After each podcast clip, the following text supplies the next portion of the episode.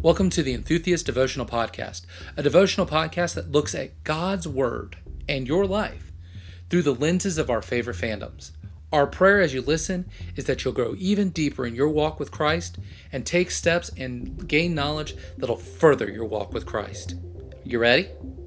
Let's get started. Welcome back, enthusiasts. Today we're going to look at the fourth episode of Disney Plus series What If? What if Doctor Strange lost his heart instead of his hands? In this episode, the car wreck doesn't claim Stephen Strange's hands. He kind of probably wishes it would have claimed his hands. But no, it claims the love of his life. He begins a path to try to learn how to maybe fix things through magic, ultimately facing Dormammu. He sits in the Sanctum Sanctorum and looks at the Eye of Agamotto, a thing that can work with time, a time stone encased amulet. Could he? Could he fix the one thing broken? He tries, and tries, and tries, and tries again. The result being that even if he saves his beloved from a car wreck, she dies anyway. Tragedies worthy of a Final Destination movie shown off camera.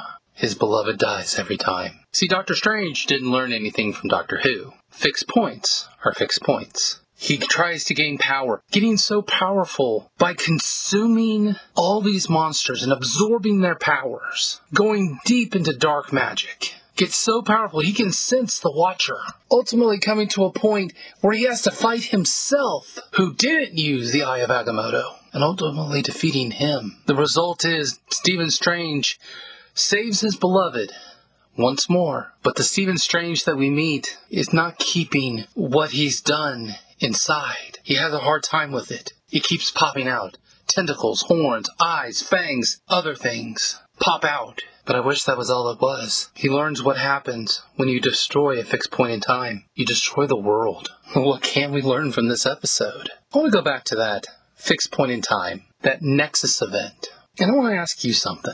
Are you aware that you could be a fixed point in time? See, when you talk Doctor Who, there are events that, and even in this Doctor Strange episode, if Doctor Strange hadn't lost his love, he wouldn't have gone and learned the mystic arts. Same thing as if Stephen Strange hadn't injured his hands.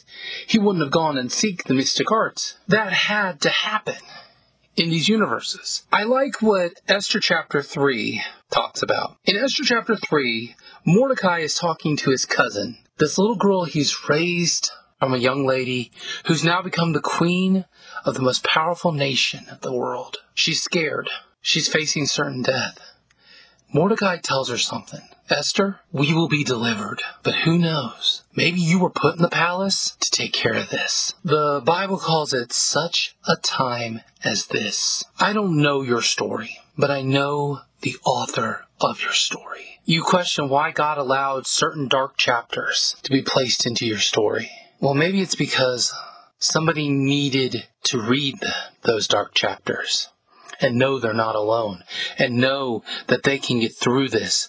Or at least find out they're just like me. How did they get through this? How could they live this way? And you became their Nexus event. See, God is not mentioned in the book of Esther, but his handprints are everywhere. He gives a king insomnia. He puts the scroll of a certain event in the scribe's hands. He made officials slight a Jew until that night when a king hears about a rescue. And no honor was given to the rescuer.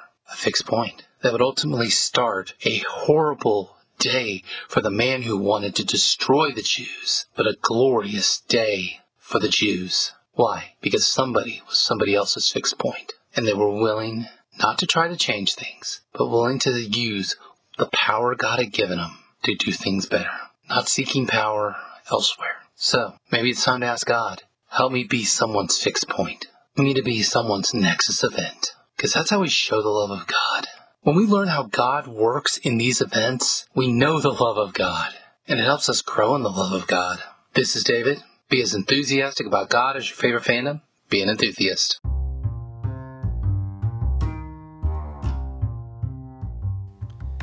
Thank you for listening. I hope you enjoyed this episode of the Enthusiast Devotional Podcast. If you want to follow us on Twitter or Instagram, we're at Enthusiast. We also invite you to join the Enthusiast Society on Facebook. We look forward to having you. This is David. We'll see you next time.